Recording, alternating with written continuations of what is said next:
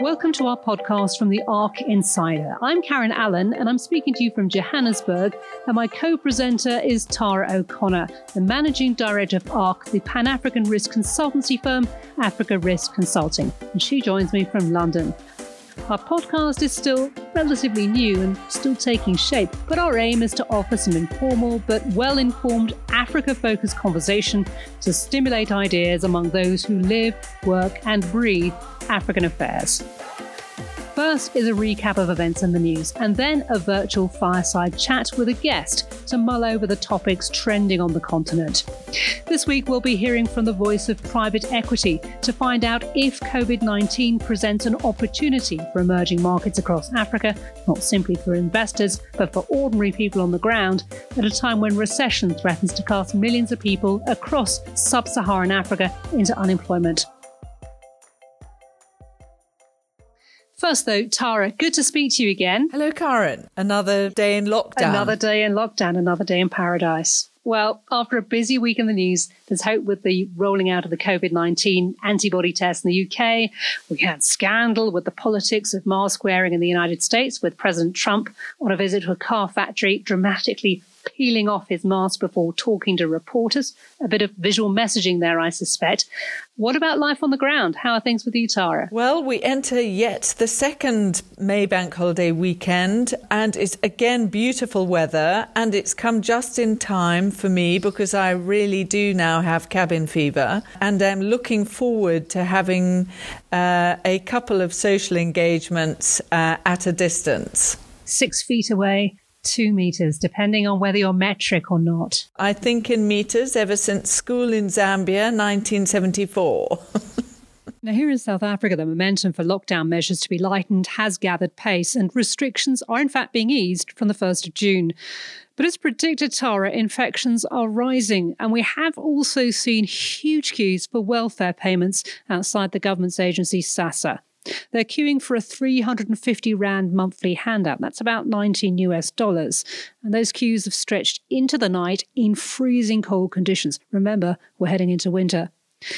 Really, it's brought to head the reality that here in South Africa, there are limits on how many customers the agency can serve in person because of social distancing protocols, and there just isn't the capacity here to roll out digital payments wholesale. SASSA is blaming technical problems and delays in the system for non-payment of grants. Recipients in many parts of KwaZulu-Natal... Religious Matters Nigeria today joins Muslims around the world in marking this year's Eid al-Fitr as they bid farewell to the fasting month of Ramadan. However, the COVID-19 pandemic has affected this year's occasion as nations around the world take measures to curb the disease. We're in the country where the virus is now spreading faster than anywhere in the world. Our team in Brazil, plus Richard Engel inside an ICU in Mexico. It has determined that the alert level for the whole country should be lowered from level 4 to level 3 with effect from the 1st of June 2020. Greece has announced plans to reopen its holiday resorts as the threat from coronavirus begins to recede and to allow foreign holidaymakers to return from next month. Now, SADTU says the 1st of June is way too early for schools to reopen. It says its survey shows that at least seven provinces are not ready to resume learning. The union says no teacher should return to the classroom if precautionary measures are not in place. Well, building on that, Tara, I was particularly struck by a couple of stories. First of all, the issue of elections in lockdown. Burundi held elections this week with no international observers in defiance of many health experts and human rights campaigners. Now, just one month ahead of its planned elections, uh, Malawi has seen the head of the election commission stand down. She's been under a lot of pressure to go after the handling of last year's controversial poll, which was mired in widespread irregularities in what some have dubbed the Great Correction Fluid Con. So it'll be interesting to see if that election actually goes ahead next month. You'll remember the Constitutional Court uh, ruled the uh, earlier election um, out of court, null and void. The other story which really leapt out at me concerns Tanzania. Now, we haven't got it in for Tanzania, but I know we've been talking about an awful lot in recent weeks, and it's no surprise. We, we talked previously about the high profile sackings of those in charge of laboratory testing And Tanzania still hasn't released figures of COVID 19 cases since the 29th of April. I mean, that's quite staggering, isn't it? Well, the US Embassy has clearly had enough. It's issued an advisory, as much a diplomatic tool as anything else, warning foreign nationals that the risk of contracting COVID 19 in Tanzania is extremely high. I guess the question is, Tara, will other foreign missions actually follow suit? Indeed. It'll be interesting to see if they do. And from my point of view, I, our stories this week take me back to Nigeria, where after a ferocious uh, palace battle, uh, President Buhari has named a replacement for um, Abba Kyari as chief of staff. And the new appointee, Ibrahim Gambari, is a long standing diplomat and academic.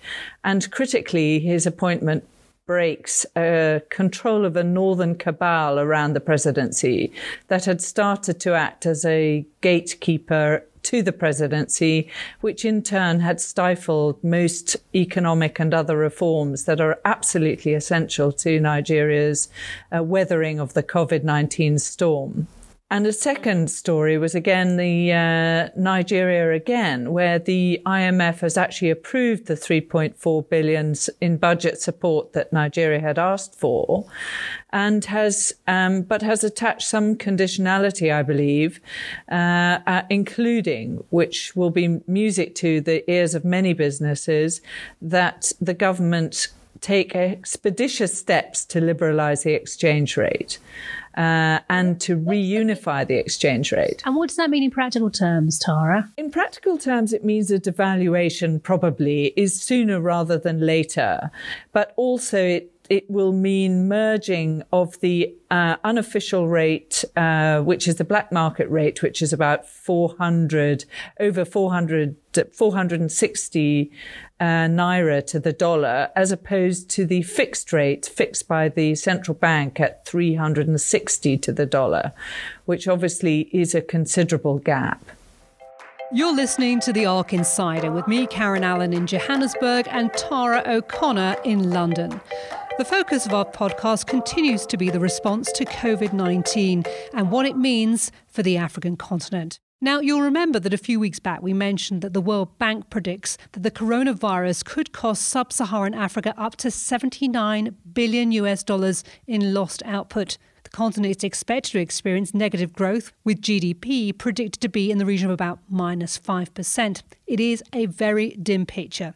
So, is there any good news for the region? Can private foreign capital, for instance, offer some respite? Well, our guest today is Michael Turner, who's the managing director of the private equity firm Actis. He joins us from Nairobi. Michael, welcome. Thank you, Karen. Uh, first up, Michael, for those of us who are not in the world of finance, can you simply explain what exactly does a private equity firm do? Um, private equity um, is the investment in private companies of equity on a medium to long term basis. At Actis, we invest in um, private enterprises in geographies uh, such as South Asia, Africa, and Latin America um, i.e., the growth markets of the globe. And haven't private equity firms, though, had a bit of a bad rap with uh, perceptions that you have a situation where rich foreigners are investing in firms on in sub-Saharan Africa, strip them on assets, riddle them with debt, and then exit. That has been a rap that some private equity firms have had to endure.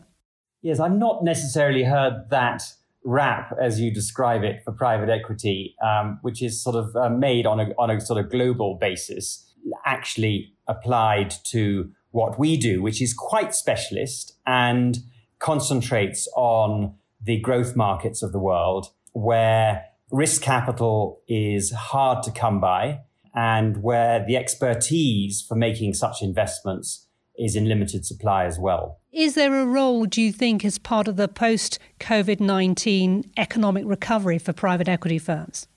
Oh, yes, um, definitely. Um, as I say, we're long term investors and we ride out cycles of um, all sorts of different natures. And we see um, the COVID pandemic, pandemic as being um, a cycle that needs to be um, worked through and one which will throw up opportunities. To come back on something that you said, I think uh, in contrast to the rest of the world, private equity has played very much a developmental role, has it not? In particular, in in sort of developing Kenya's uh, uh, renewable sector, which I think is one of its great successes. Yes, there are various answers to that question, Tara, um, and and part of it rests on the fact that private equity investment in Africa, sub-Saharan Africa, um, has been to quite a large extent funded by the development finance institutions. And that was really to stimulate a private equity industry in Africa um, at a time when there wasn't one, um, but also to um, capacity build in, in local markets with fund managers um, developing the skills necessary for private equity investment. What you have in Actis and other big players like um, Carlyle and TPG is established private equity fund managers coming into these markets, admittedly at a, at a larger scale and looking at larger, more established businesses um, engaging in private equity. Um, and and Actis um, is a large player in the renewable energy space. It's a it's a global investor of some scale in renewable energy globally. Um, and yes, we're investing in global uh, in uh, in uh, renewable energy here in Kenya in the establishment of a hundred megawatt wind farm um, just south of uh, Nairobi. Given the fact there's such a dire outlook for many countries in this part of the continent, particularly when, again, places like South Africa were already feeling the squeeze. What kind of role could private equity firms play as part of that sort of post COVID 19 recovery period? Well, the first thing to say is that we have a range of uh, existing portfolio investments um, across the three asset classes that Actis invests in, which is um, real estate, private equity generally, and renewable energy. And um, we have investments in um, a large uh, retail mall, uh, residential and commercial uh, real estate development in the suburbs of Nairobi, for example. We have investments into consumer businesses in our private equity fund. Uh, one, the largest uh, dairy processing business in East Africa, and the second, um, the um, the Java coffee shop chain of of 80 outlets, for example. We also have an investment in a in a tire distribution business, which is the largest in East Africa as well. And as I've said earlier, um, we are investors in uh, Kipeto Energy, um, which is a 100 megawatt uh, wind farm development, um, which is currently under construction uh, just to the south of Nairobi. Um, but the number one priority in general terms across our portfolio is um, employee welfare, of course. Um, secondly, liquidity management, i.e., making sure there's enough liquidity in these individual businesses for them to weather the storm. And we don't know how long the storm is going to last. And, um, and finally, to um, help these businesses in managing their liquidity to also manage their cost control and to bring costs down such that we have sustainable business models through a considerable period of uh, economic turmoil. Are you able to help with, with staffing issues? Because one of the burning issues that's that's certainly been in a lot of the news coverage is just the level of unemployment that is likely to arise out of the COVID 19 crisis. Um, and I mean, you talked about employer welfare, but is there a role to slightly recalibrate so that jobs can be retained in a way that perhaps that may not have been such a priority in the past? Yes, it's a very, very high priority for us now. I mean, we see each of these businesses having, uh, you know, a, a, a, very attractive future beyond um, COVID, and therefore, while we might have to uh, contract in certain in certain respects in the business management of these underlying investments. We do not, at this point, foresee any redundancies.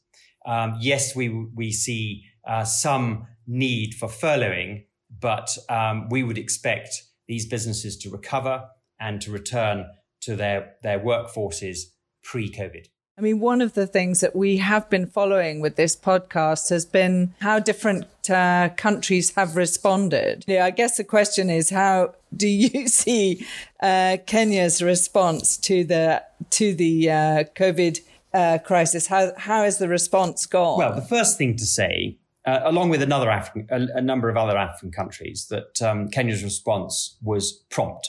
Um, the government's actions um, were to uh, introduce um, uh, a lockdown on travel, a nighttime curfew, and the closure of schools, um, as well as um, the curtailment of the activities of meeting places such as restaurants. I think what we're seeing is some benefit of that. You know, the social distancing policies that are fundamental to the lockdown appear to be having some effect. Um, and indeed has given the government confidence to begin to ease some of the restrictions, such as the, the, the authorization to restaurants to be able to open during the days whilst observing social distancing. So, so restaurants are now open or, or free to open.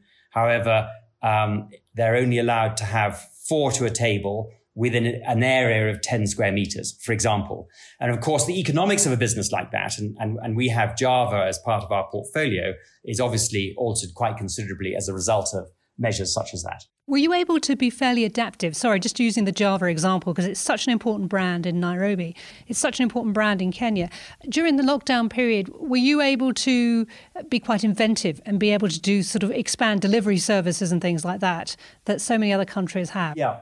I mean, we, we pivoted the model very quickly to uh, delivery and takeout services. And, and, and delivery firms in, in Nairobi have, have clearly thrived as well. And assisted by technology. And Tara and I have been so impressed with where digital technology has played a role and there's been a real digital divide across sub-Saharan Africa with you know countries like Kenya where it you know it's very very much established you know e-commerce um, mobile mobile money um, has really been one of the saving graces hasn't it? Very much so. Kenyans are very tech savvy um, and have embraced technology and and of course being familiar with uh, mobile banking as as as the average Kenyan is that is that has been hugely beneficial at this time when people are essentially working from home, essentially living at home continuously, but still they need to affect financial transactions.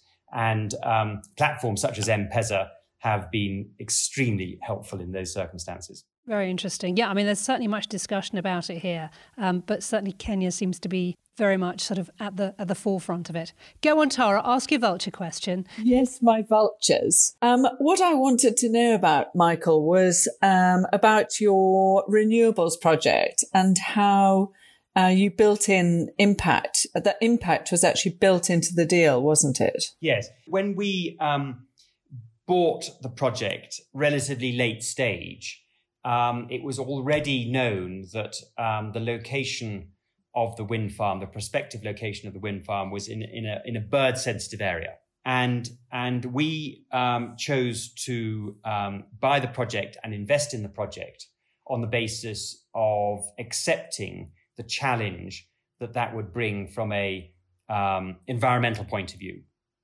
Um, and so, what we've committed to do is to be able to demonstrate uh, a net gain in um, the endangered species white-backed and Rüppell's vulture uh, on an annual basis as a result of creating offsets on the one hand to offset any um, any losses we may um, that may arise from the project. We hope there'll be none, and we will manage it such that there are none.